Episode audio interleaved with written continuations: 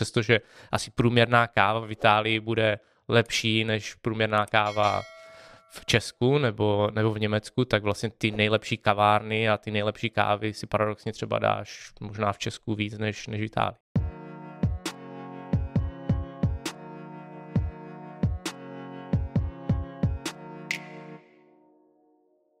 Dnešním hostem podcastu Světový je Aleš Pospíšil z European Coffee Trip.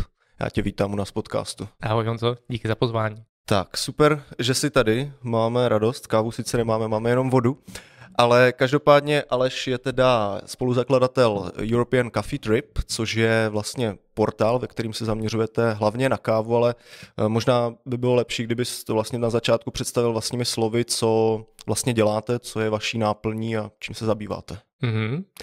European Coffee Trip jsme začali před více než osmi lety s cílem objevit výběrové kavárny, objevit kavárny, které podávají dobrou kávu za nás, protože v té fázi jsme vnímali že je jednak málo a že se o nich neví, že máme dobré kavárny v Brně, v Praze, ale co už je v Amsterdamu, v Budapešti, co je, co je v Norsku nebo v, v Londýně, málo, málo lidí ví, takže jsme se rozhodli, že to proskoumáme a uděláme nějaký seznam databázy a, a povíme o tom lidem. A nebudeme to dělat v češtině, ale budeme to dělat v angličtině, protože takových těch možná blogísků a, a, a menších eh, projektů na lokální scéně byl dost, ale dozvědět se o něčem v angličtině byl problém. Takže jsme se s, takže jsme se vlastně s kolegou s Radkem vydali na cestu a v podstatě první dva, tři roky jsme procestovali a objevili jsme ty kavárny a postupem času teda vlastně jsme objevovali, že co nás baví a co teďka vlastně je opravdu, abych odpověděl na tvou otázku, co je European Coffee Trip, tak je to vlastně průvodce po kavárnách po celé Evropě s tím, že my ten seznam kurátorujeme a dáváme tam jenom kavárny, které podávají výběrovou kávu, které jsou za nás dobrý, zajímavý a kvalitní. A druhá, že vytváříme video obsah, nejvíc na YouTube, ale udělali jsme i dokument, takže snažíme se vlastně to, co jsme se naučili a to, co, to, co pořád střebáváme od těch nejlepších baristů a kavárníků, tak předávat lidem a možná jako na, je nalákat k tomu, aby se zajímali o kávu a, a dávali si ji. Dobrou kávu. Dobrou kávu. No vlastně na začátku, když zmínil třeba výběrovou kavárnu, výběrovou kávu, co, co si vlastně takový člověk, co úplně mm-hmm. není takový ten, co by proseděl vlastně celý týden v kavárně a dokázal každou tu maličkou odlišnost té chuti poznat, co je vlastně výběrová kavárna. Jo, um, možná odpovím, možná co je výběrová káva, protože mm-hmm. z mhm. toho, toho potom jako odvozuje, co je ta výběrová kavárna, která tu, tu kávu podává. Um, asi podobně jako u vína nebo u piva je nějaká škála hodnocení jako kvality té, té, um, toho, toho produktu. Uh, u té kávy je to vlastně ne ne tolik v tom nezbytně až v tom šálku, ale vlastně na plantáži, když se káva z klidí zpracuje, tak je vlastně nějaká škála hodnocení od jako jedničky do stovky a vlastně když ta káva přesáhne hranici 80, potenciálně nějaký 85, 6 možná teďka, tak se dá zařadit jako výběrová, takže je to nějaká výjimečná, výjimečně kvalitní káva, kterou ten daný farmář nebo producent vyprodukoval. A pak vlastně na tom, aby opravdu ten výjimečný zážitek chuťový byl přenesený do toho šálku, tak na tom pak musí spolupracovat spoustu dalších lidí od eh, toho, od těch importérů kávy, pražičů až po ty baristy, kteří vlastně ten zážitek by měli předat eh, lidem, kteří si dávají kávu v kavárně. Mm-hmm. A když vlastně projeli jste tu Evropu, tak eh, dá se takhle posoudit, který region nebo která země v Evropě je vlastně ta, kde ta kávová kultura je taková jako nejzajetější. Mě třeba napadne hnedka Itálie, že vlastně jako, to je jako symbolem, symbolem toho espressa, ale nevím vlastně, jak je na tom Evropa z hlediska té úrovně, uh, jak se to dá vlastně posoudit. Uh-huh. Jo, je to, je, já myslím, že Itálie, Itálie je takový ten, co první člověka napadne a, a máme spoustu těch vtípků, jakože když přejedeme hranici, tak jakákoliv jako, a, jakákoliv benzinová stanice má lepší kávu než, než u nás. A paradoxně asi to není Itálie, která vlastně nejvíc jako tlačí a posunuje vlastně tu, řekněme, tu, tu scénu té výběrové kávy.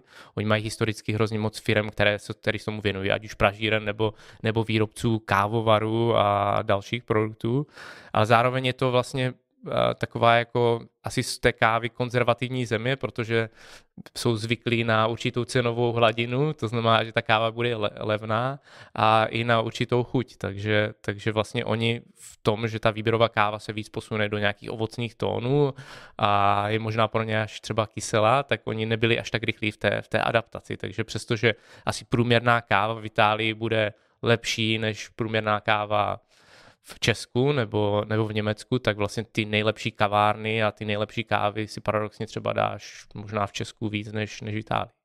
Mm-hmm. A kde, kde to nejvíc asi vlastně se posune, se, se podle mě už od té doby, co, co dělám European Coffee Trip, vyvinulo.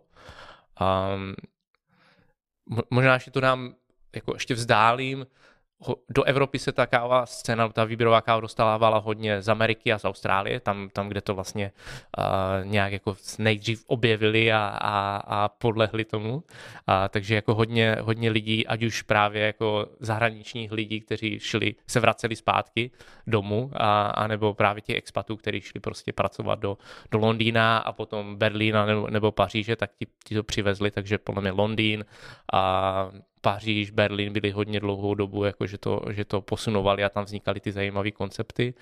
A teďka to paradoxně se tak jako přerozilo po celé Evropě a možná jako tě překvapím, ale zemi jako, jako Rumunsko třeba a Bukurešť a, nebo vlastně i Ukrajina. Hodně, hodně častokrát jsme mluvili o Ukrajině, že vlastně tam má, ne tolik lidí se podívá, ale, ale konceptem kaváren a, a kvalitou kávy to bylo úžasné, když jsme tam byli párkrát.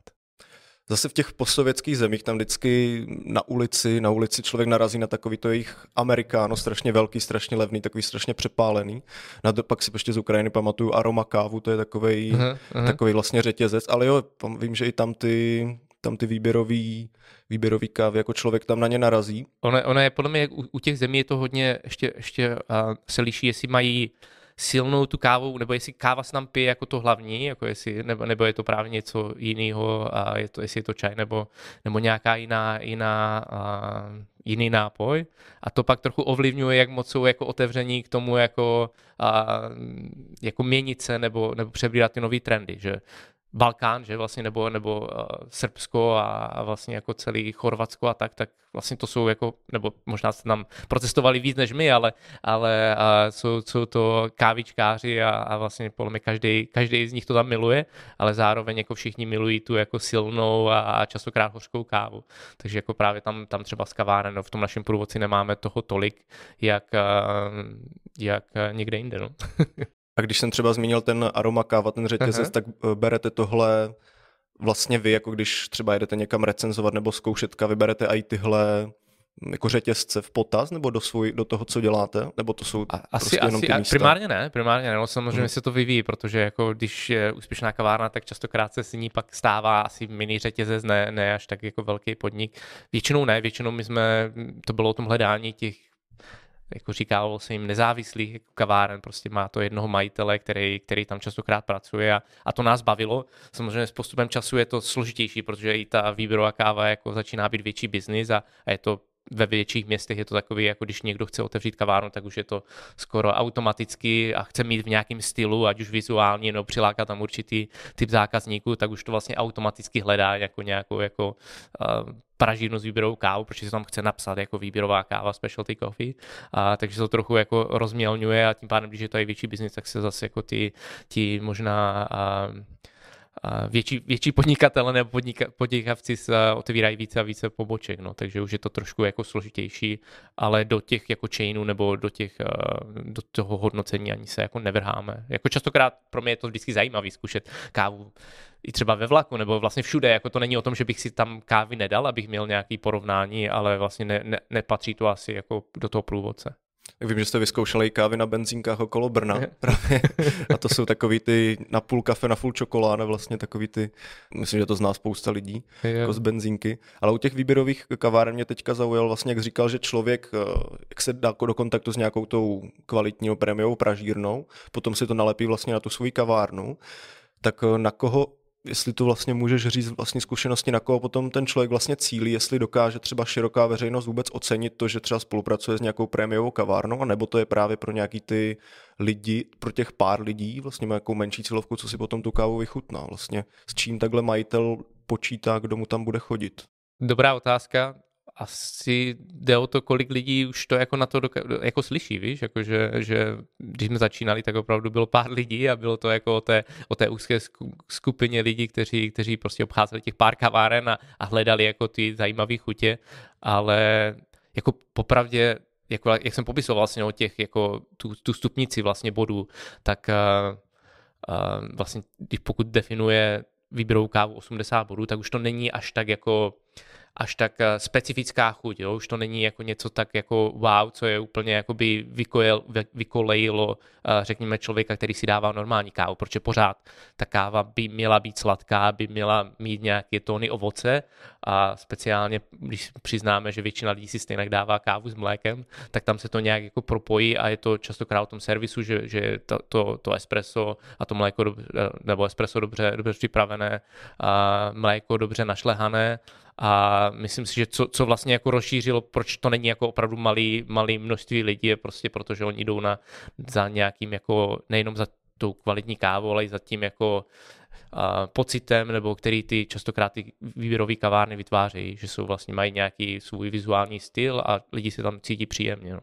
no a to je právě taky další, vlastně co je, co je to, vlastně co ta kavárna může udělat přesně proto, aby se tam člověk cítil jako tak příjemně, co třeba tomu, co mm-hmm. třeba, jak tomu ten vizuál může na pomoci, no, protože vlastně jsou kavárny, kam člověk se často vrací, chodí tam dneska mm. pracovat, že jo, lidi chodí do kaváren, má takový ten domácí, domácí pocit, na druhou stranu jsou potom kavárny, které třeba jako zejou prázdnotou, který potom třeba neuspějí, tak vlastně co jsou ty faktory takový, co přitáhnou toho člověka? Jo, to je těžký.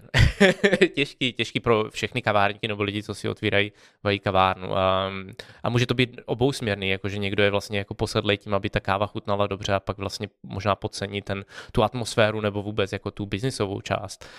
Um, nevím, jestli je nějaký jako univerzální, univerzální recept. Jako, když, když my častokrát přemýšlíme o tom, jako co, co jsou ty nejlepší kavárny, které jsme navštívili, nebo, nebo kde se nám líbilo, tak um, jsou to kavárny, kde ten majitel nebo majitelé vlastně tomu nějak otiskli něco, něco z nich, že vytvořili atmosféru, kterou chtějí a, a úmyslně tam dávali prvky, který, jako, který asi přilákali eh, lidi, kterým, kterým, eh, kterým je to příjemný. Jo? Že, že to není asi, jestli je to malá, velká, nebo jestli je tam taková, nebo taková mašina, nebo jestli je tam dřevo, nebo, nebo beton, ale, ale myslím si, že je to o tom, aby, aby ten majitel tomu vnískl uh, něco ze sebe a pak vlastně se to tam odráží, protože minimálně na začátku, pokud to není nějaká obrovská kavárna, tak spousta lidí tam bude chodit Samozřejmě kvůli dobré kávě, ale to už je vlastně skoro standard, protože už je jich dostatečné množství i v Brně, i v menších městech.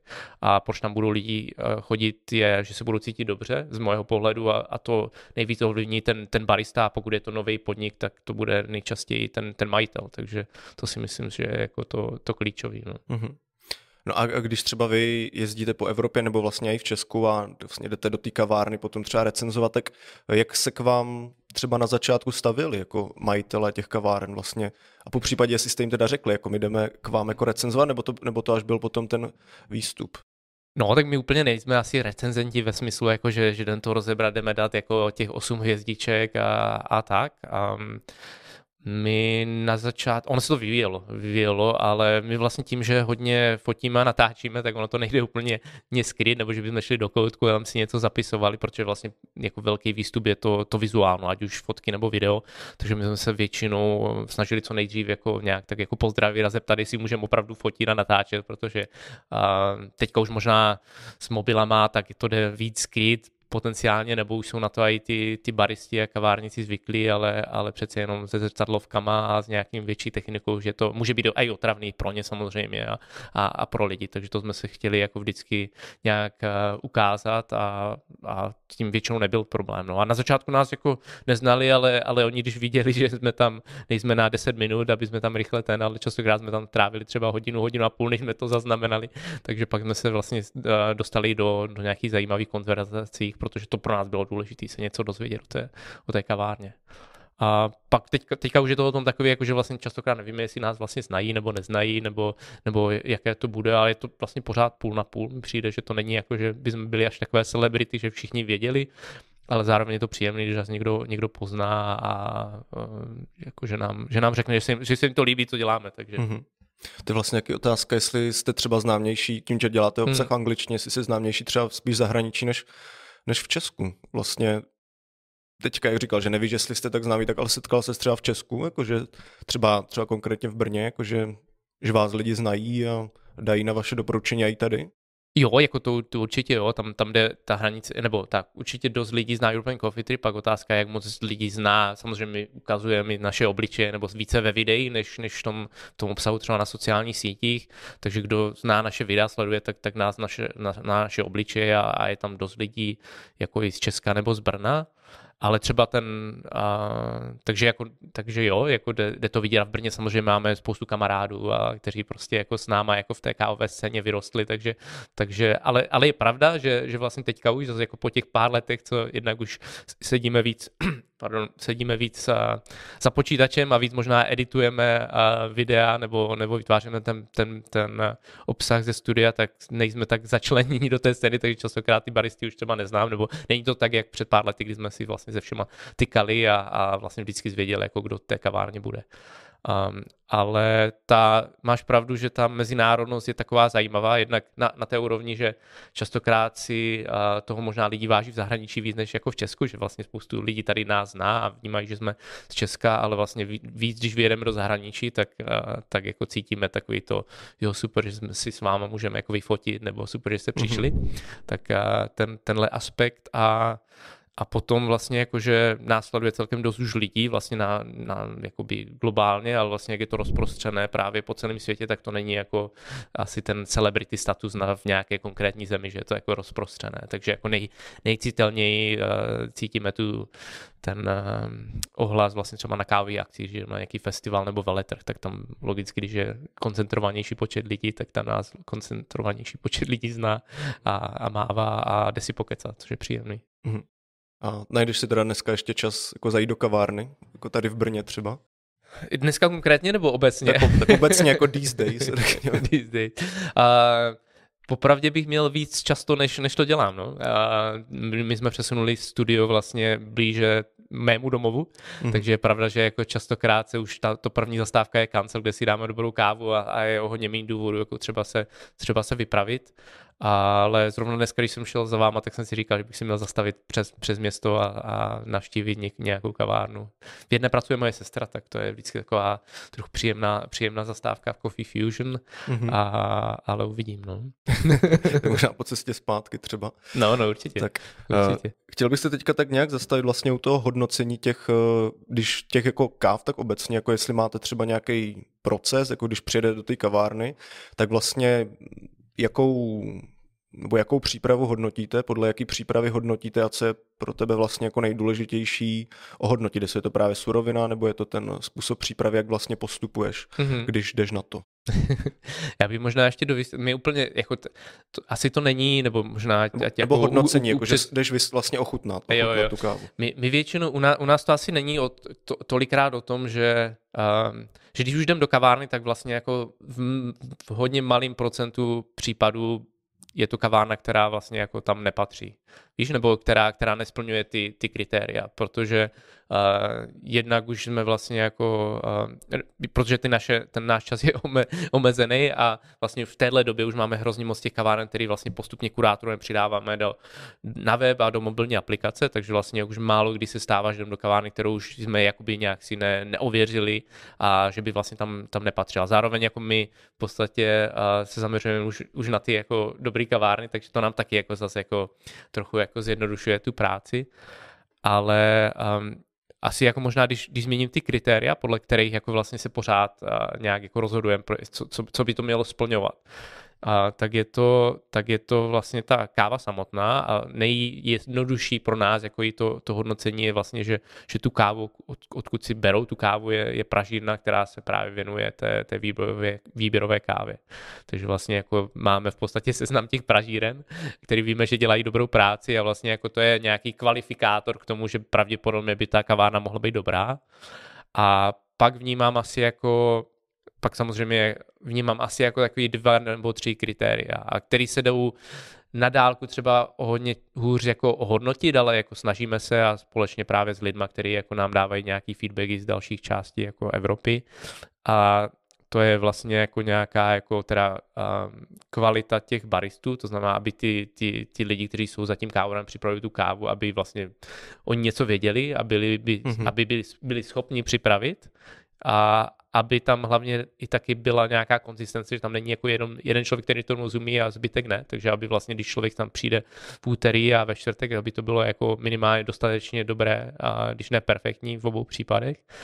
Co se dále to, to, to je složitější asi jako pro, pro člověka jako si, si určit, ale a, a, nebo ohodnotit, ale co je, co podle mě jako každý dokáže posoudit sám, je, ta, je nějaká čistota jako jestli, jestli opravdu jako ten kávovar nebo za barem je, je čisto a, a, protože to je podle mě jedna z prerekvizit k tomu, aby vůbec jako mohl dělat jako kvalitní produkt. Jako nešahat na hrničky zevnitř. Třeba. Nesahat na, na hrničky zevnitř, no, což už navazuje trochu na ten servis, takže podle mě to mm-hmm. jsou ty, ty dvě další věci, které by měly splňovat vlastně i, ty, i jakákoliv dobrá kavárna, to znamená kavárna, kterou máme seznamu, aby tam bylo čisto, ať už jako, ať už eh, v celé kavárně, ale především za tím kávovarem a, na, a ten kávovar samotný a aby ten, ten servis a ta komunikace toho, eh, toho baristy byla příjemná a nebyla arrogantní, což byl velký, velký takový problém a, a na to se, do čeho se strefovalo vlastně pár let zpátky, kdy to bylo jako my versus, versus oni, že vlastně ta,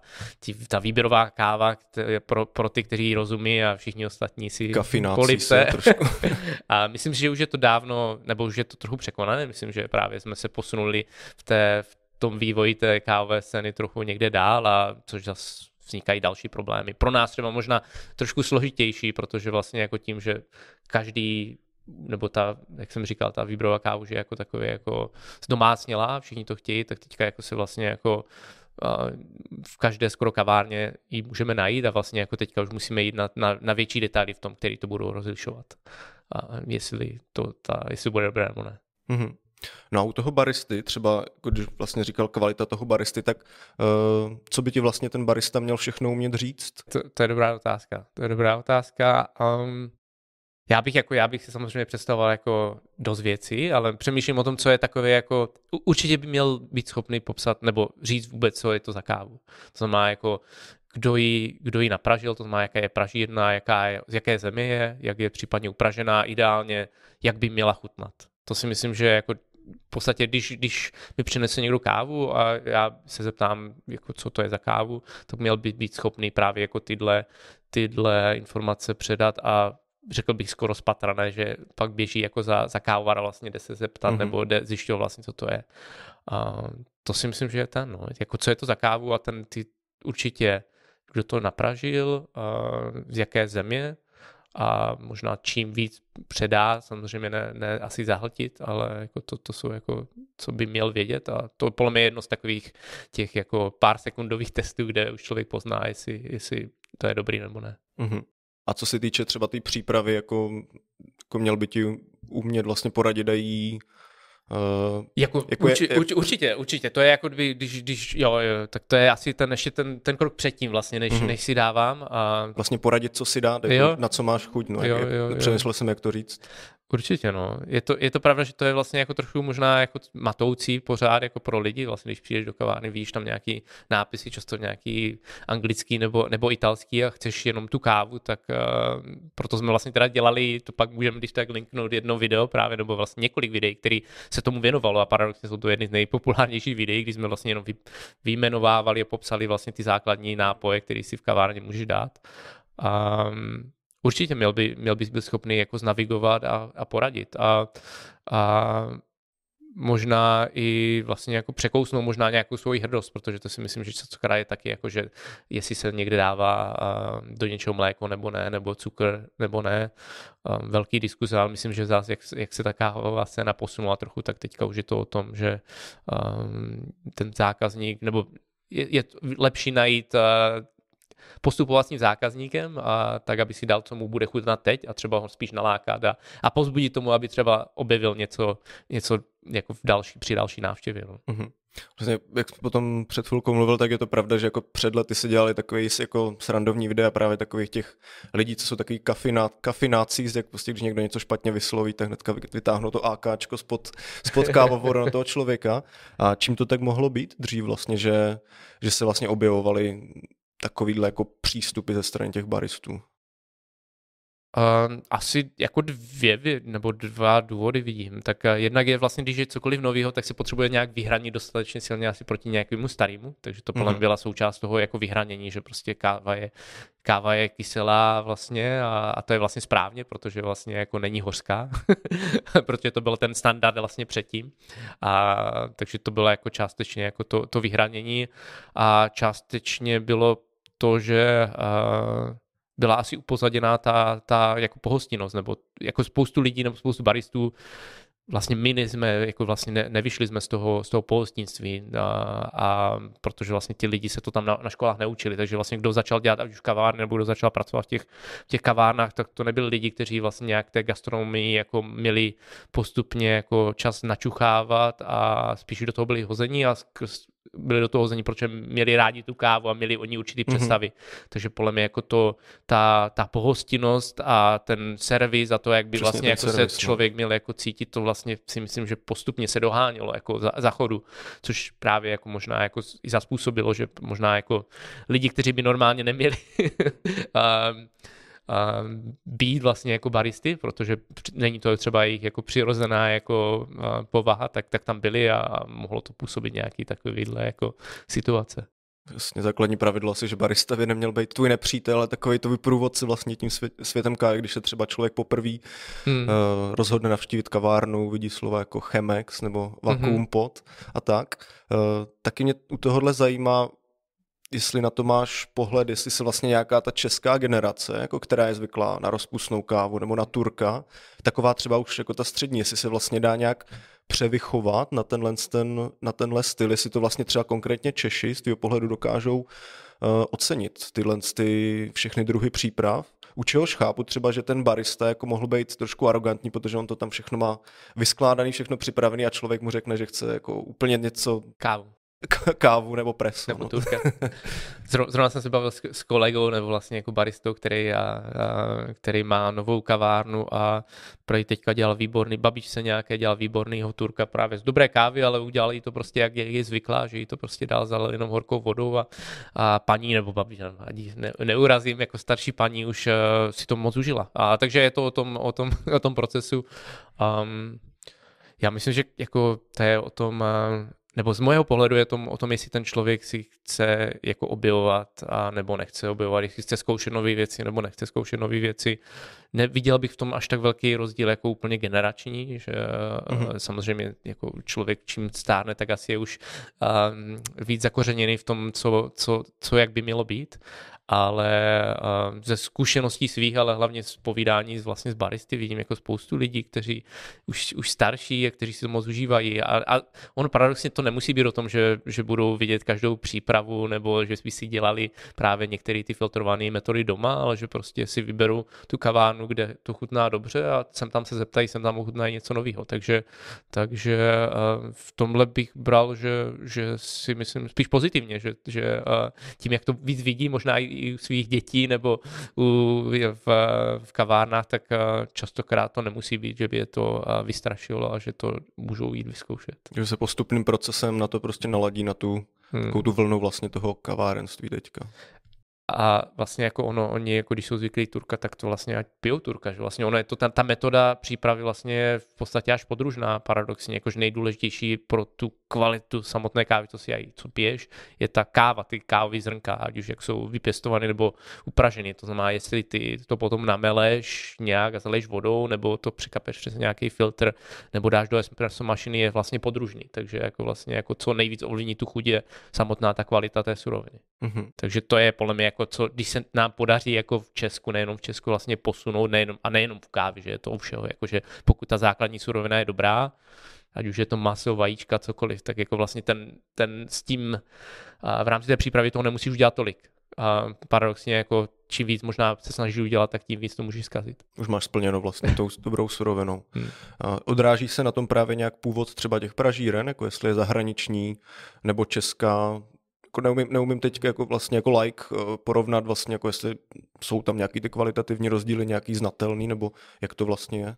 Mm, jako český pražidny jsou určitě na jakoby evropské úrovni, nebo jakože na klidně jako evropské špičce, jakože ty dobré pražidny, takže jako určitě v tomhle není asi jako nemusí být rozdíl, jakože že si řekneš, že si dám kávu z Berlína nebo z Londýna, že to jako prostě už jenom kvůli tomu, že jsou z Berlína nebo z Londýna, a, tak jsou lepší, to určitě ne, že ten, ten, to, odkud si oni dokážou nakupovat tu kávu, tak jsou v podstatě podobný, podobný místa a co vlastně jako tam pak se, jako v, jako v rámci jakéhokoliv biznesu pak se ovlivňuje, čím jsi větší, tak máš větší možnost se dostat k zajímavějším jako kávám, protože máš větší nákupní sílu, takže pak jako vlastně už se dostáváš do takového poměru větší pražina častokrát může mít uh, lepší kvalitu, ale zároveň nižší cenu, protože už v tom mm-hmm. jako té škále to dokážu rozjet. Uh, ale uh, jako jak to si ptal, tak určitě si myslím, že bych doporučil lidem, ať si dávají jako kávu z českých pražiden. Největší výhoda je to, že, že oni potom opravdu dokážou uh, ty informace předávat. Třeba já, když jsem byl na svém prvním workshopu o kávě, tak to bylo z, od Pražiny Double Shot z Prahy. A vlastně jako oni v podstatě jako jsou v velké části stojí za tím, že jsem se nadchl v rámci toho workshopu a, a pak začal hledat nějaký jako svoji cestu ke kávě. A to právě ty, ty místní kavárny a pražiny pro tu komunitu dokážou dělat, protože mají přímý kontakt s těma lidma. Na rozdíl od toho, když uh, ta káva i v tom balíčku, i když sebe, sebe je lepší, ale jede z ciziny nebo přes půl světa. Podpořme český pražírny. Určitě, určitě. a určitě, jako určitě to není, že by byly méně kvalitní, ba naopak. Mm-hmm, tak to super. Super, super pro info. A ještě mě teďka napadlo, jestli vlastně pro člověka, co přijde do kavárny a vidí tam Brazílie, Etiopie a tak, jestli jsou nějaký takový obecný vlastně pravidla nebo předpoklady toho, z kterého regionu jaká káva pochází, jak bude chutnat potom, jestli se v tom vlastně člověk může úplně nějak základně orientovat. Mm-hmm. Určitě, určitě. Jako nevím, jestli jsem já ten správný člověk, který to jako úplně tak vlastně vyměl, jak to, vníma, jak to vnímáš ty, no? vyměl ten a vysvětlovat, ale a zas jako je to, je to podobný, jak je to podobný asi jako, jako u vína, ten, ta, ta zeměpisné umístění, nebo kde se taká vypěstuje a zároveň ještě víc možná jako v kterých nadmořských výškách se vypěstuje, tak výrazně ovlivní tu, tu chuť. A zároveň jako ovlivní i tu, která jako konkrétní odrůda té, té arabiky, nebo jsou vlastně robusta arabika, každý z nich má určitý jako svůj chuťový profil. Arabika je o čem se z 90 možná 9% bavíme u té výběrové kávy a ta je obecně trochu víc ovocná, sladká ovocná, a, ale má tu nevýhodu, že je vlastně náročnější na, na pěstování, ten, ten keř má méně vlastně výtěžnost a musí se pěstovat, aby byla jako opravdu prvotřídní o něco vyšších nadmořských výškách než třeba, než třeba ta robusta. Ale jak zmínil třeba tu Brazílii, tak vlastně ta je jako chuťově typicky nějaká jako čokoláda, oříšky. Častokrát ta brazilská káva se bere takový ten, ten vstup pro, pro lidi jako do, do kávy, protože vlastně je nejvíc podobná nějakým možná směsím, který, na který byli zvyklí, má nižší ovocnost nebo aciditu, takže vlastně jako co lidi jako taky někdy jako nechci tu kyselou kávu, tak vlastně ta brazilská káva je taková jako zlatá střední cesta a dobře se páruje s mlíkem, takže taky je to takové jako často častokrát, když třeba v kavárně jsou více mlínků na, na kávu, tak jedna z nich bude pravděpodobně jako nějaká brazilská nebo možná z Indonésie, kde je taky jako taková jako víc zemitá káva s nějakou, s nějakou kořeněnou. A pak vlastně proti tomu asi, vlastně když bych vzal na, na opačné, opačným škále, nebo vlastně na straně toho spektra, tak jsou africké kávy, právě Etiopie nebo, nebo Keni, možná Kenia ještě víc, která je úplně jako nej, nejvíc ovocná, častokrát jsou tam nějaké bobulové plody v těch popisech vlastně těch chutí, a angreš, třeba rybíz, borůvky, a, takže to jsou ještě ten. Mm-hmm. A pak už, který můžou být jako náročný vlastně třeba už pro, pro člověka, který s tím, s tím začíná. A, ale je zajímavý vlastně na, na tom espresu, který je takové jako koncentrovaná chuť, tak tam je to možná jako uh, my, ještě méně přístupný pro lidi, protože je to fakt taková jako intenzivní pecka, ale právě když se už jako uh, to připravuje pomocí nějakých filtrů, tak už se to víc dostává třeba do nějakého čajových chutí a to už zase pro spoustu lidí právě, kteří si dokážou udělat tu asociaci ještě skrz čaj, tak eh, je přístupnější. Mm-hmm. I ty ovocnější eh, kávy jako chutnat. Experimentovat vždycky s čím určitě. Jo, jo, jo. Pak samozřejmě do toho vstupují, jak vůbec byla ta káva zpracována, jestli takovou takzvanou promitou metodou nebo, nebo Natural, naturální natural a pak teďka spoustu ještě experimentální, které ještě dokážou vytvořit ještě uh, zajímavější, možná až uh, exotický chutě, ale ta naturální, ty naturální, třeba naturální Etiopie, uh, si myslím pro většinu lidí, když jsem byl třeba na nějakých cuppingu, na, na nějakém cuppingu, což je degustování kávy, kdy máte vedle sebe třeba 10-20 káv, tak právě ty, ty naturální Etiopie jsou takový ten, ten moment, wow, to je ta, to já tam opravdu cítím tu jahodu nebo, mm-hmm. nebo nějaký ovoce a, a je to sladký zároveň, takže to je většinou takový ten, ten háček pro spoustu lidí. Wow, tak to je, to je pěkný, to je zajímavý. To, to jsem si nikdy nepředstavoval, že je to káva, takže... Uh... Pak se teprve třeba otevřou ty dveře vůbec do toho, Určitě. že to nemusí být jen ta, hoř, jen ta silná mm. hořká káva po ránu. Mm. Vzpomínám si, že někdy 2017 poprvé jsem měl nějakou Keniu, úplně první jako výběrovou a že jsem si ji připravil fakt No, že to byla jako moka, mm-hmm. že to fakt byla jako chuť úplně, úplně najednou, najednou něco jiného právě, tak intenzivní úplně, že jsem předtím nic takového neměl. A zároveň pokud, nevím, jestli se nepletu, ale, jestli, ale Větnam je, myslím, třetí největší producent kávy na světě mm-hmm. a vlastně jako Větnam tady asi, no, já ho tady jako nevídám vlastně v Evropě. Nebo jako Mm-hmm. Nepoužívá se moc třeba káva z Větnamu. On, on, on, je, on je největší producent, ale zase nevím ty, ty fakta, ale jako největší producent právě té robusty, víš, takže, aha, takže právě aha. jako a, a ta nejčastěji, nebo samozřejmě používá se i v těch blendech, ale, ale nejčastěji se používá právě pro instantní kávu nebo výrobu instantní kávy, takže mm-hmm. proto tak často nevidíš třeba v kavárnách nebo jako právě v těch, těch místech původu Větnam. Což se taky mění, to samozřejmě jako tím, že tam produkují dost, tak se tam objevují jako takový jako nadšenci, kteří tam právě chtějí pěstovat i arabiku a chtějí dovážet, takže myslím, že teďka nedávno jsem nějakou ochutnával, ale, ale oni jsou právě jako největší producent, nebo jeden z největších producentů díky, díky té robustě. Mm-hmm. A byl jsi někdy přímo jako na místě činu, jakože přímo na kávové plantáži, podívat se, nebo mhm. zkusit mm-hmm. si třeba sklizeň nebo pří, přípravu přímo jako z těch, z těch zrn tam na místě? Měl jsem možnost jednou, kolega byl víckrát a ten má, ten má kameru na natáči, takže víckrát byl povolán do, do činu a já jsem byl eh, v Tanzánii. Takže to byla první naše, pro mě poslední teda návštěva um, kávové farmy a bylo to, bylo to skvělé teda. Bylo to asi jako, byla to zároveň první návštěva Afriky, takže samozřejmě jako všechny ty uh, emoce a vnímání je takové jako na, na, ve, ve velkém extrému, protože je tam uh, velký rozdíl uh, té, té chudoby a nějaké vlastně ani ne bohatství, ale to vnímání nás jako, jako Evropanů, jako těch, kteří vždycky mají peníze a, a určitě tam přijeli, přijeli s penězama. A my jsme tam vlastně jeli na pozvání majitelů vlastně té kávové plantáže vlastně natočit takový, takový, vlastně takový mini, mini, mini dokument a No, bylo to super. Nevím, co, co, co, co tě zajímá jo, případně. No, spíš třeba, třeba mě napadá, jestli vlastně i z té jedné návštěvy, nebo tak, nebo vlastně jestli máš jako info, jaký právě na těch místech tam je jako rozvinutá kávová kultura, třeba v Tanzánii, nebo v Kenii, nebo v Etiopii, jak vlastně tam to funguje. A je to, je to hrozně, hrozně, nebo je to, liší se to z, ze země na, na zemi, a, takže někde vlastně to mají opravdu jako plodinu, kterou z většiny exportují. A myslím, že tan, Tanzánie si myslím, že může být blíž tomu, jako že většina, většina taká, která se tam vypěstuje, se exportuje ale, ale zrovna, zrovna Etiopie má celkem jako silnou kávovou kulturu, mají tam ten svůj kávový rituál, takže nejsem si jistý, jako jak procentuálně, já myslím třeba, že 40% klidně se tam jako té, té kávy nechá, nebo, nebo se skonzumuje přímo tam. A a je to, je to ten, no. Tam pak vlastně jako spoustu, ve spoustě zemí, ta Brazílie, Velikánská, Kolumbie, taky velký producent, producent kávy, tam mají zajímavý ten aspekt, že tam vlastně zase nemůžou třeba importovat jinou, jinou kávu, takže jako vlastně jako tam ty kavárny vlastně nemůžou servírovat žádnou jinou než, tak nejsem si jistý, jestli opravdu je to Brazílie, i, i Brazílie, Kolumbie, ale že mají zase jako importérský pravidla.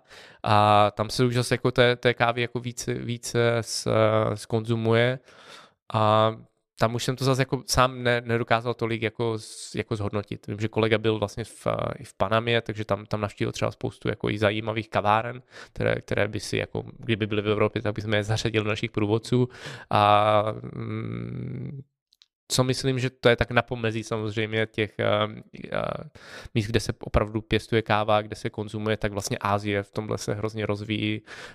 Asi ještě víc ne, než na té, na té úrovni toho, kolik vyprodukují kávu, tak spíš na té úrovni, kolik jako tam opravdu skonzumují a jak vlastně dokážou rychle nebo dokázali rychle naskočit na tu, na tu scénu výběrové kávy a jak vlastně jako tam sami rozvíjejí ty koncepty kaváren a tak. Takže tam je to takový jako velmi rychlý růst oproti takové pomalejší asi Evropě. Mm-hmm.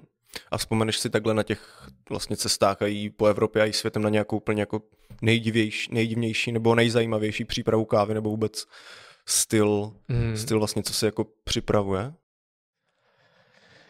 Jeda, přemýšlím, jestli... Já jestli jsem totiž úplně... na, narazil aha. třeba na, Dal, na Dalguna Coffee se to jmenuje a to aha. jako nějaký, ne, úplně jsem to neskoumal, to je třeba jako káva na ruby, tak jako jestli třeba něco na tenhle styl na něco takového narazil. Mm-hmm. Dalgona Coffee, no to je vlastně zase taky možná i internetový víc trend, než, ne, než jako Neměl fa- jsem to, no, právě fa- jsem to viděl fakticky. na internetu. No. Uh, jako spoustu, tak spoustu, spoustu, uh, spoustu káv, co jsme asi chutnali, nebo, nebo přípravě je zajímavý. Přemýšlím, co bych vypíchl. Co bych vypíchl.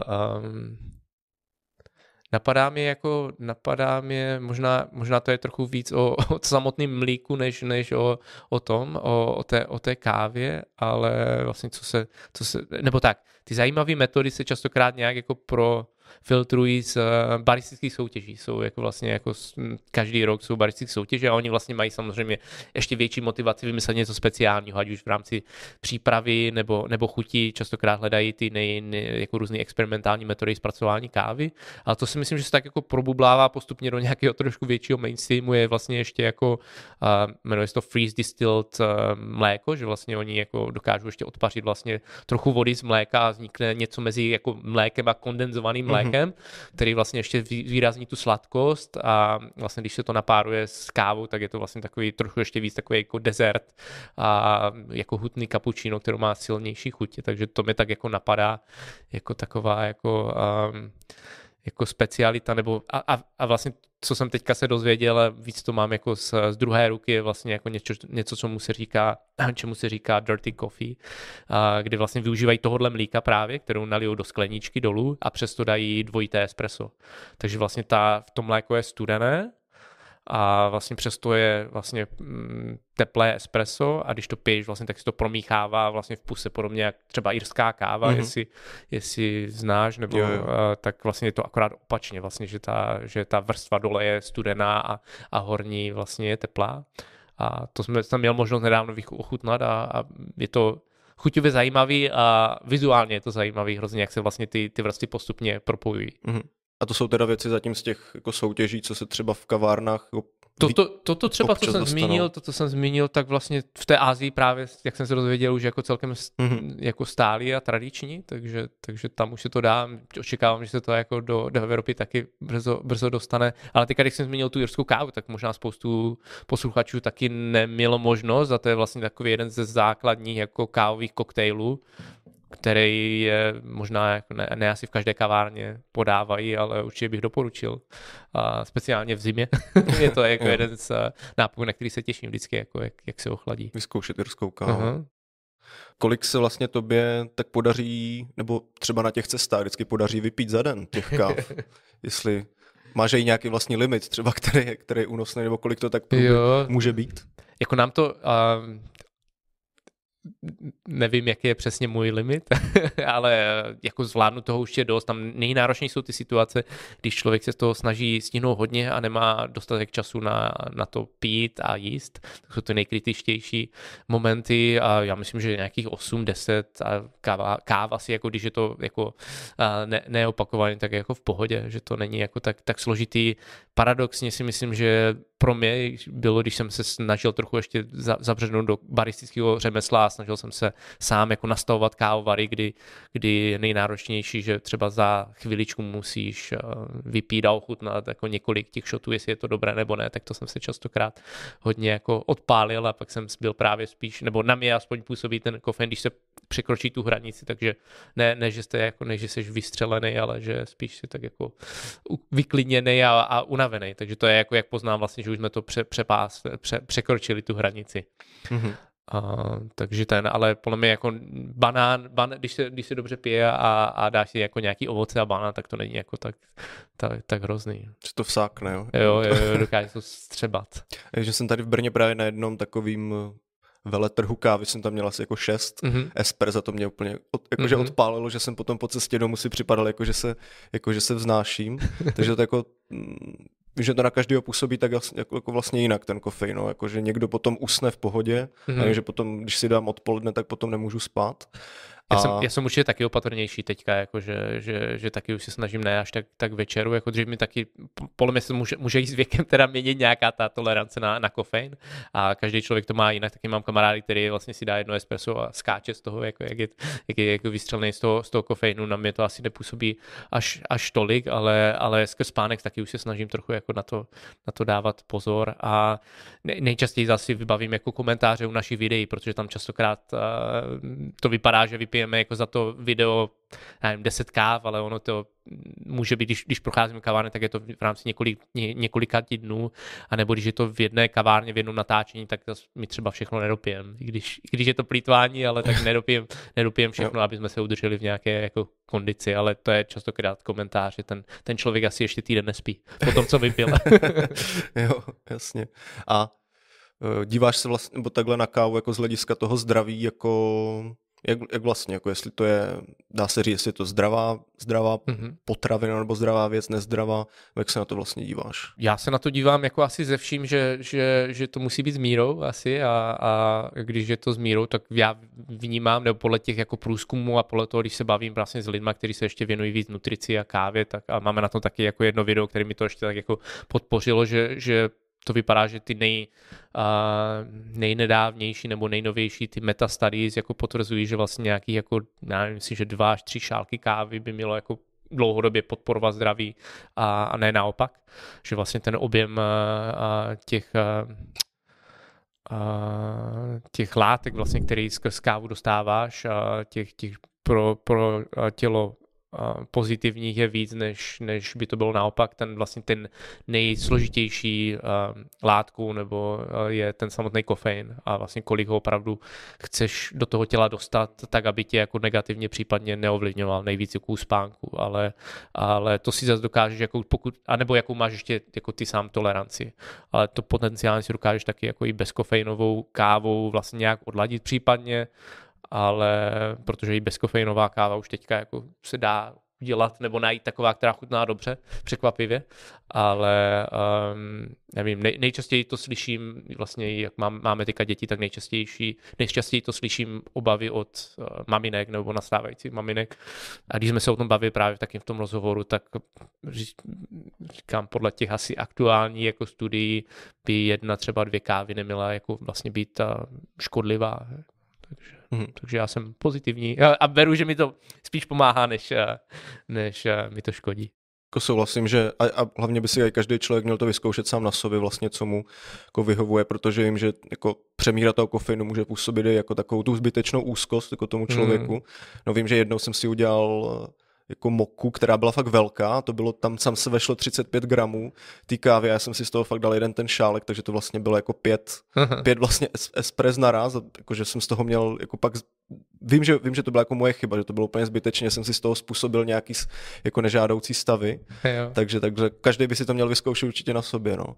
Jako já si musím přiznat, že zase někdy, když jsem jako právě měl nějakou tvůrčí uh, fázi, nebo že jsem věděl, že budu muset něco psát nebo, nebo tvořit, tak jsem vlastně se trošku cíleně chtěl jako překávovat, víš, jako že jsem právě jako chtěl uh, cítit, že, že, že, to bylo trochu, trochu víc, aby mě to ještě mm-hmm. na, nakoplo, a, ale, ale vím, vím, o čem mluvíš, no. Je to, je to, a když, když jsem se snažil právě v rámci těch rozhovorů nebo zjišťování zjistit, jako jestli jde nějak teda určit, víš, jakože teda obecně, jako kolik má každý tu toleranci, tak vlastně jako, jako nejde, no, nejde, není na to vyloženě asi jako test, nebo, nebo asi ne, ne jednoduchý test, který by tě jako předurčil, že to musíš jako v podstatě vyzkoušet sám. No.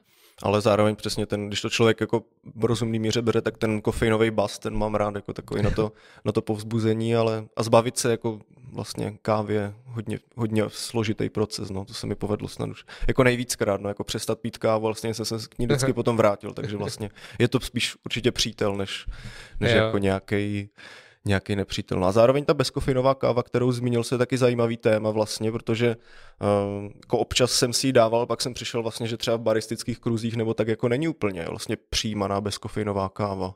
Hmm. Jak, ty hmm. se, jak, jak ty se vlastně díváš na to, jestli, jako v postavení mezi kávama, jak, jak vlastně ty bereš?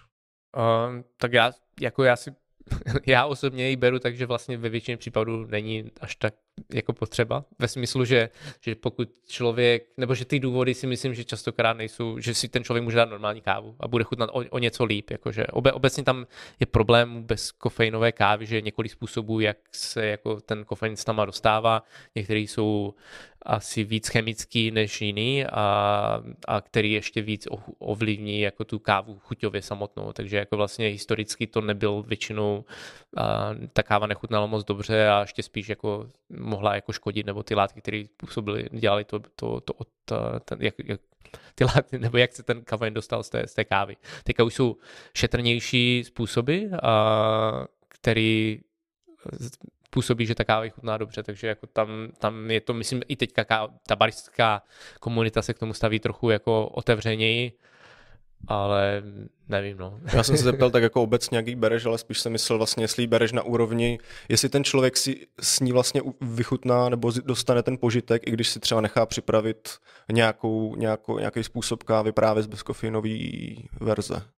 Uh, já myslím, že většinou ten, ten zážitek bude něco horší, uh, ale jako chápu, že z, ze zdravotních důvodů, pokud někdo, někdo to odmítá nebo, nebo mu to dělá špatně, tak je to, je to v pohodě. Jako z pohledu chuti asi to vždycky bude něco, něco horší. Teďka nedávno byl vzorek vlastně bez kofeinové kávy, uh, vlastně součástí jako magazínu, který od, odebíráme a chutnal zajímavě. Já myslím, že právě ty experimentální různé metody zpracování, které vlastně jsou hodně intenzivnější v chuti, tak právě potom, když se ten, ten kofein s tam jako těma metodama dostane, tak vlastně pořád jako ta káva zůstane dostatečně zajímavá. Takže myslím, že to bude možná ten, ten směr, že vlastně takový jako nejenom promytá a, a naturálně zpracovaná, ale právě ty víc experimentální, různě, různě macerované a, a, a kvašené způsoby, tak, tak vlastně způsobí, že i ta, i, i tenhle způsob, nebo ty bezkofeinová zůstane zajímavá. Mm-hmm.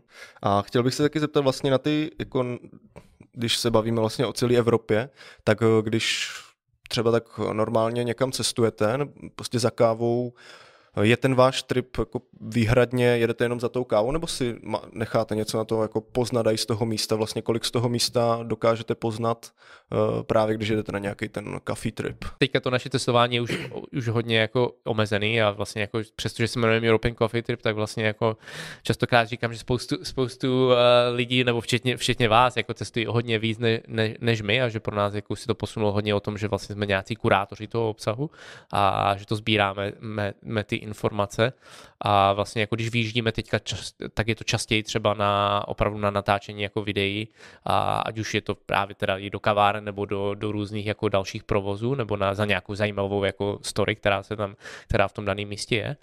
Um, ale dřív, když jsme, asi se možná vrátím, dřív, když jsme cestovali, tak to bylo vlastně asi jako víc to bylo o těch kavárnách, ale co nás vlastně baví a co si myslím, že pořád pravda, jako že vlastně jako použít kavárny jako takový ty uh, takový ty uh, uh, záchytné body vlastně pro to, pro, pro to proskumávání měst. A dřív to platilo možná ještě, ještě víc než teď, jako teďka už těch kaváren je dost, ale častokrát ty kavárny byly tak zajímavě rozestaveny potom v, tom, v těch městech, že, že to nebyly jenom centra, ale častokrát právě oblasti, které se znova rozvíjely, protože samozřejmě byl tam levnější nájem, byla tam možná nějaká alternativní kultura v těch daných oblastech.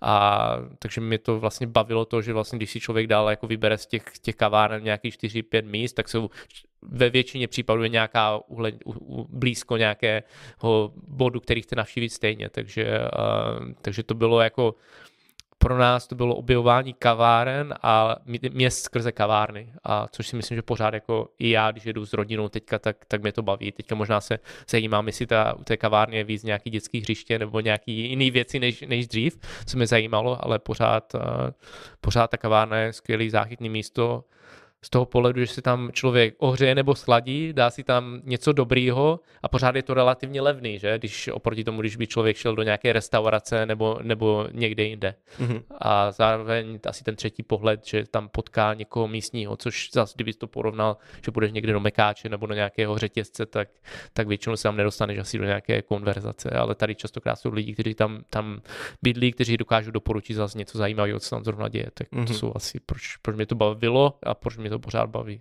Takže ty máš možná v hlavě potom ty místa vlastně asociovaný právě s kavárnama, jako když si mm. řekne, nevím, Oslo, Kodaň, tak vlastně vzpomeneš si třeba na nějakou tu kavárnu. Jo, jako, to že, určitě, to určitě. Jako, že třeba někdo, právě někdo to má jo. skrze památky nebo, nebo tak, to můžeš mít skrze kavárny, taky zajímavý, jo, jo, zajímavý určitě, ten pohled na určitě. to. Určitě, nebo která, je, která, je, která, um, která kavárna je nejblíž jako k nějaké památce. Mm-hmm, nebo mhm, nějaké jasně. Místo. Mm-hmm. Lákalo tě někdy právě za, tu, za těch 8 let, co to děláš, otevřít se i vlastní kavárnu? Uh, určitě, určitě to bylo nějak v naší hlavě, když ne jako prvoplánově, my jsme vždycky vnímali, že chceme dělat ten obsah a to, to je to, co nás baví a kde se chceme jako zdokonalit, jako ať už psaní, dělání videí, ale takže možná víc, to, víc si to mysleli lidi, kteří nás potkávali ty, těch prvních pár let, ale pořád se lidi vlastně ptají, jakože proč vlastně jsme začali cestovat, protože spoustu lidí takhle cestovalo vlastně s tím cílem dost, načerpat inspiraci, aby si otevřeli svůj podnik, ale my jsme vlastně asi dvě věci, které se jako postupem času jako jsme si uvědomili, jednak, že čím víc o tom víme, tak tím víc to jako respektujeme a víme, jaká je to jako dřina, opravdu jako provozovat a udržet a rozvíjet kavárnu nebo vlastně nebo kavárny nebo i pražírny, ještě víc možná.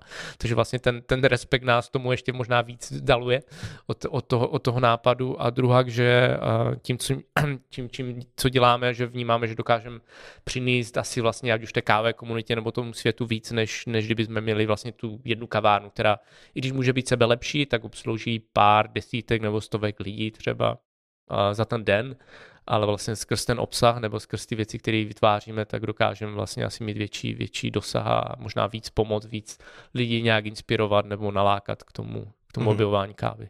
Jako s tou dřinou to asi bude pravda, protože i jako jsem četl, tak minimálně ty vstupní náklady vlastně na to založit tu kavárnu ten první rok jsou jako obrovský a člověk musí opravdu prodávat tu kávu jako každý den, nevím, desítky, desítky vlastně musí, musí prodat, aby vlastně zůstal aspoň, aby, aby vyrovnal hmm. aspoň ty náklady. Ale zase na druhou stranu třeba i tady v Brně mi přijde, že se otevírá, jako by se otevírala jedna za druhou ta kavárna. Jakože pořád se najdou, vlastně jedna vlastně odejde z nějakých prostor, hnedka je to obsazený nějakou další kavárnou. Takhle se to proměňuje, takže lidi asi jako o kavárny tak je to, je rádi to asi, si rádi otvírají. Tak je, ono je to asi napojené na to, že jako spoustu lidí má rádo kávu, že? A spoustu lidí rá, má rádo kavárny jako koncept, takže vlastně jako tě to napadne v nějaký moment, jako že bys mohl otevřít tu kavárnu a což uh, může být dobrý i špatný nápad. A jako jak jsi říkal, že otvírají, zavírají, pa, paradoxně my jsme byli teda moc, moc pozitivně překvapení, že vlastně celý covid, vlastně z té, z té vlastně brněnské mapy těch jakoby uh-huh. výběrových kaváren nebo těch kaváren, které my, my prezentujeme,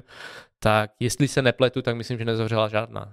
Takže jako to je fakt uh, velký respekt, to určitě v celém gastro nebo napříč gastroscénou jako neplatilo a je to velký respekt uh, k tomu, že to myslím nedělají ty lidi jenom pro peníze, ale právě pořád z toho přesvědčení a z té lásky ke kávě a dokázali ty složitý momenty přejít i vlastně s podporou lidí, kteří vlastně tam pravidelně chodí. Takže jako to je, to je, to jsem možná ani nedoufal, jako že, že to tak jako dobře dopadne. A vlastně mezi časy zase otevřeli další kavárny, takže to s tebou souhlasím a ono asi jako jakýkoliv podnikání má to svoje rizika, svoje, svoje aspekty toho, toho provozu. Může to být drahý, ale, ale zase to nemusí být tak drahý to otevřít. Zase ve výsledku, když to vezmeš, tak potřebuješ opravdu jako kávovar nějaký a, a mlínek, kdyby to opravdu osekal a nějaký jako prostor, takže myslím, že co aj víc těch konceptů se rozvíjelo a bude asi dlouhodobě rozvíjet, že vlastně nějaký malý espresso bary, mm-hmm.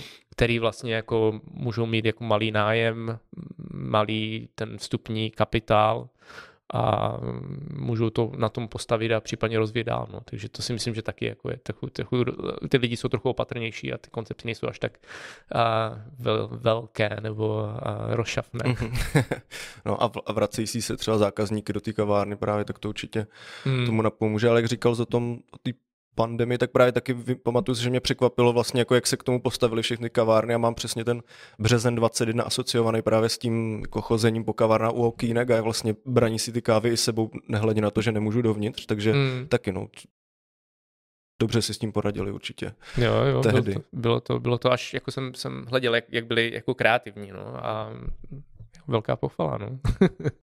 Chtěl bych se, jak jsme se na začátku ještě před podcastem bavili právě o tom, že teďka děláte European Coffee Trip eh, naplno jako full time, tak chtěl bych se právě tebe zeptat, jak se z toho, z těch začátků, kdy to vlastně bylo takový to hobby, nebo vlastně ta vášeň pro tu kávu, jak se z toho postupem stal vlastně váš biznis a co ten biznis vlastně dneska je, tak mm-hmm. jestli to můžeš vlastně vzít od začátku, jak jste se k tomu stavěli, k tomuhle rozjíždění. Jo, jo, jo. Um, my jsme vlastně jako celkem brzo do toho museli naskočit, že to bylo jako uh, i naše zaměstnání nebo zdroj, zdroj, zdroj příjmu, ale, ale, ale zase na začátku jsme do toho šli s takovým jako vlastně um, testem v hlavě, že vlastně měli jsme, nebo ten nápad, řekněme, vznikl asi někdy jako na jaře 2014 a, a vlastně s cílem vlastně to, co děláme, nebo co je vlastně ta část toho, to znamená jako zmapování těch kaváren s dobrou kávou, vytvoření nějakého a propojení s nějakým cestovatelským projektem, a protože jsme věděli, jako způsob, jak to dokážeme dělat, není, že na dálku budeme na internetu hledat, ale že opravdu projedeme ty místa, potkáme ty lidi a nějak to zaznamenáme. A vlastně já jsem našel potom kolegu vlastně Radka, který v té době měl vlastně jako musel si dělat gapír na univerzitě a věděl, že může tomu věnovat ten jeden rok, rok času. A vždycky jsme brali, že i když všechno se, se pokazí vlastně a, a vlastně po nějakých těch pár měsících skončíme, tak pořád vlastně si otestujeme ty, nebo zdokonalíme v těch dovednostech, které chceme. To znamená, že on vlastně první video, co jsme jako European Coffee Trip udělali, přičemž teďka už máme dokumenty a děláme spoustu videí, tak to bylo pro European Coffee Trip. Do té doby vlastně jako nedělal videa, já jsem taky ne, nepsal články v angličtině, takže věděli jsme, že nás to jako donutí uh, se hecnout a něco naučit nového.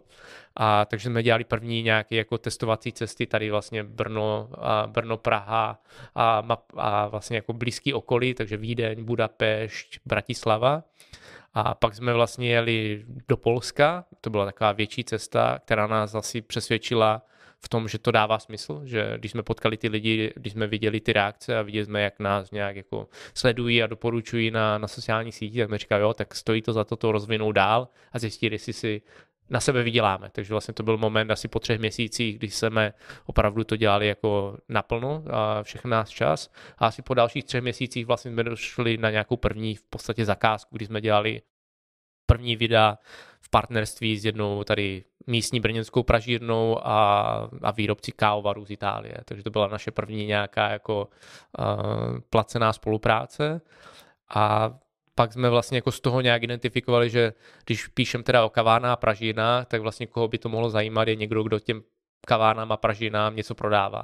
Takže to byl vlastně náš další jako strategie a za něma jsme šli a vytvořili nějakou nabídku a měli jsme velký štěstí, že vlastně jako tehdy a myslím, že Brita a Malkénik, což je jeden z výrobců káv, mlínku na kávu, a snad Urnex, taky velký výrobce vlastně ch- čistící chemie pro kávovary, vlastně nám na to kývli, takže my jsme měli pak zdroje vlastně na nějaký další cestování a tvoření.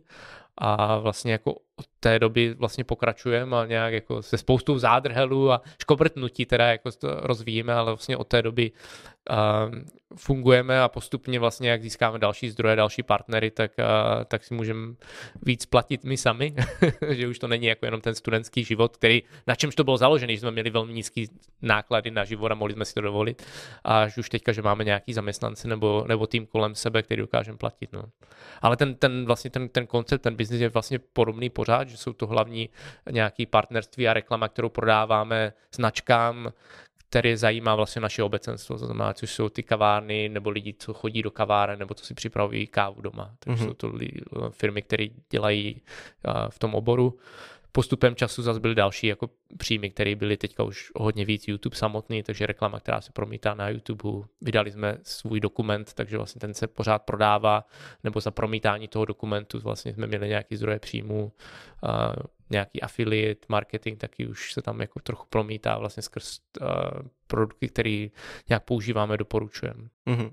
Takže vlastně jste takovej Uh, možná někde i prostředník mezi tím člověkem, vlastně, co chce i konzumovat tu kávu nebo si ji připravovat nějak a mezi tím vlastně, mezi těmi výrobci, těmi, co to poskytují, takže vlastně osvěta, popu, popularizace toho vlastně, co všechno je možné v tom kávovém světě pro toho člověka, který vlastně o to může mít zájem. Je to asi taky součást toho, co děláte. Určitě, určitě, určitě. Asi víc, právě víc teďka, jako jak už vlastně, myslím, že dlouhou dobu jsme byli právě, za, jsme se zaměřovali na, tu, na ty kavárny, na ty, na ty průvodce, vlastně jako ten cíl je vlastně jako on vlastně na, na obou těch, ať už ve videích nebo průvodci je podobný, vlastně ukázat lidem nebo nalákat je jako k kávě, ať už skrz to, že se na něco podívají, pak si vlastně jako to vyzkouší, nebo, nebo jdou, jdou koupit nějaký přístroj nebo nějakou kávu, aby vyzkoušeli, anebo že jdou do té, do té kavárny.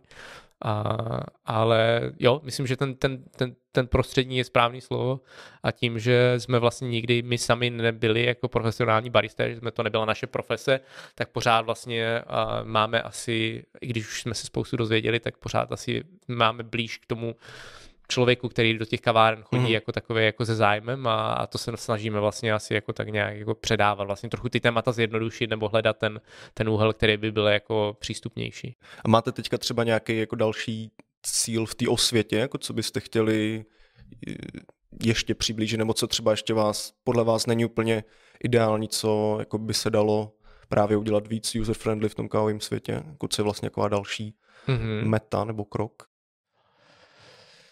Dobrý dotaz, no. Dobrý dotaz. Nevím, jestli ti dokážu odpovědět teďka, co, co by bylo přesně. Já myslím, že pořád jako my, my vlastně jsme teďka jako poslední pár let zjistili, že fakt jako jednoduchý témata, eh, speciálně teďka mluvím o tom, o tom YouTube nebo o, tě, o té videotvorbě, že jednoduchý témata, které jsou fakt eh, vysvětlený dostatečně jednoduše, ale zábavně a zároveň jsou vizuálně zajímavý, um, tak jakože ten že je pořád nedostatek. Víš, že, že vlastně když si vezmu jakoukoliv teoreticky jako knížku o kávě, že vlastně když bys vzal jakoukoliv kapitolu, tak když ji dokážeme udělat jako, že, že vlastně jako, když ji dokážeme udělat o, o hodně dobře, nebo dostatečně dobře a zajímavě, tak je pořád, a to bude mít velikou hodnotu pro, pro, pro, pro lidi, mm-hmm. protože um, ať, ať už jako youtuberů a, a, a i coffee youtuberů je, je dost a někteří mají milino, milionové subscribery, co jsme si nikdy před pár lety nemysleli, že, že, že, že to tak bude, že tolik lidí zajímá káva natolik, aby se dívali na YouTube videa, a tak, a, tak toho obsahu pořád jako a, si myslím nedostatek, že to, to nás pořád láká, jako vlastně a, nevím, jestli jako konkrétní, konkrétní téma, a bych dokázal vypíchnout. Pro nás je to teďka taky jako, jako, jako firma, teďka bude mít jako taková, jako pro nás je to trochu něco jiného a tam to bude víc o nějaké dotvoření toho týmu, aby, jsme, aby to bylo ještě zase méně o nás dvou jako zakladatelích mm. a, a dotvořit ten tým, aby byl funkční, aby, aby, aby dokázal tvořit, protože to je pro každou asi firmu, když doroste do nějaké fáze a velikosti, tak je to taková jako challenge, že, že se potřebuje posunout jako trochu dál, takže to si myslím, že letos a třeba příští rok bude pro nás velká výzva, možná větší než právě jako co konkrétně jako vytvoříme za obsah. Protože teďka jsme si splnili velký jako náš sen a milník, že jsme vydali mobilní aplikace předloni a vlastně a, ta loni a, a letos vlastně Android verzi, loni, loni iPhone a to bylo něco, co jsme od začátku věděli, že chceme, že, že vlastně jako ještě zjednodušit lidem, jak si, jak si tu kávu najít a tak to se nás splnilo a jsme moc rádi, a že to, že to jednak lidi využívají, což nám zase přidalo spoustu práce, protože to musíme zpracovat všechny ty, ty requesty od nich, ale a zase jako potřebujeme to jako dát dokupy a, a udělat to ještě užitečnější. Mm-hmm. Jo, vaši aplikaci, každopádně European Coffee Trip člověk může najít malně na uh, Apple Store a Play Store, Play. že? A když si mhm. stáhne, tak s ním může projet Evropu a podívat se právě po těch zajímavých kavárnách. Díval jsem se na aplikaci a pěkně přehledná, takže jo, jo, určitě. Snažili jsme se určitě. to udělat jednoduše, takže otevřete, najdete, najdete mm-hmm. kavárnu, a, ale spoustu, spoustu nápadů a myšlenek, co jsme měli s developerama nebo naším týmem, tak jsme tam ještě nedokázali jako začlenit, takže těšíme se, že, že vymyslíme způsob, jak to, jak to dodat a aby mhm. byla ještě jako zajímavější a užitečnější a taková naše, jako možná víc ještě naše platforma, než jenom ten, ten seznam kaváren, který doporučujeme. Mm-hmm. Takže prostě budete pokračovat v tom, co děláte, v čem jste dobří do budoucna, chápu. Rozumím. A ještě bych se asi na závěr vlastně podcastu zeptal, když tady vlastně mluvíme i k lidem, co se na to budou dívat, jsou jako lidi třeba, co se o kávu tak jako zajímají, možná by chtěli i si ji tak líp doma zpřístupnit, tak co jsou takový třeba jednoduchý základní kroky, jak člověk může pozvednout nějakou kávovou kulturu právě u sebe doma, co, co je takový jednoduchý způsob, jak to trošku upgradeovat. Mm-hmm. Tak, já myslím, že podle mě jenom je jako je úplně jeden, který je nej, nej, dokáže to nejvíc posunout, že si najde ten člověk kavárnu nebo pražírnu. Tak já přemýšlím, jak, jak ještě dodefinovat. Možná kavárnu na naší náš, náš web nebo mobilní, aplikaci, protože ty už by měly být nějak jako otestovaný, a, nebo zás místní pražírnu. Když tam je výběrová káva v tom nějakém popisku nebo názvu, tak je větší šance, že by mohla mít fajn a a jít tam a možná koupit si balíček, nechat si ho, pokud nemáte mlínek nebo nemají mlínek, tak si ho nechat namlít a a vyzkoušet to vlastně, ani možná klidně vyzkoušet to stejnou, stejnou metodou, kterou jako připravují doma, ať už je to automatický nějaký espresso mašina, nebo je to turek, vlastně jako v podstatě jenom zlepšit tu kávu, nebo vzít si kávu odinut, případně vzít si třeba dvě různé kávy, aby třeba mohli ochutnat, že tam je nějaký rozdíl tak to si myslím, že je jako ten, ten co to dokáže posunout nejvíc. No, jak, no, jak se vracíme k tomu, jako že ta surovina. Mm-hmm. Pokud jako nezlepšíš tu surovinu, tak můžeš si hrát s čímkoliv, a s nějakýma s kávou chy, klasik chy, třeba. chytrýma, chytrýma, prosím? S kávou klasik si můžeš hrát třeba. Jo, jo. a, tak vlastně jako ten kávar to nezachrání, no, nebo to, že, že bude ten člověk se dívat na baristický kurzy, tak pokud ta surovina samotná nebude dobrá ten. Takže nejlepší je fakt jako buď teda byla ta, ta pražina, anebo fakt, jako pokud ještě nemá oblíbenou kavárnu, tak prostě tak si zkusit najít zas jako a, a zeptat se baristy, no, to jsme se bavili, jako, že ta úloha baristy měla být jako právě jedno, samozřejmě podat dobrou kávu, když tam ten člověk je a, a popsat ji, ale vlastně nějak zodpovědět uh, ty otázky nebo nalákat a, a inspirovat ty lidi k tomu, aby jako pomohli, jako jaký je ten dal, další krok. No. Takže mm-hmm. já si mhm. myslím, že, že jako, pokud ten, ten barista nedokáže odpovědět nebo ne, není, není rád za, za nějaký jako zvídavý dotazy, tak, tak možná to není ta správná kavárna. No. tak jo, tak pěkný doporučení. Takový za, zaobalo je vlastně to, o čem jsme se bavili tady celý podcast, takže díky. A díky, že jsi z nás udělal čas, přišel na popovídat o kávě, o tom, co děláte a o tom, co vlastně člověka může ve světě kávy čekat. Takže ještě jednou díky a díky divákům, posluchačům, že jste si nás poslechli a běžte si dát kávu. Čau. Čau, díky moc.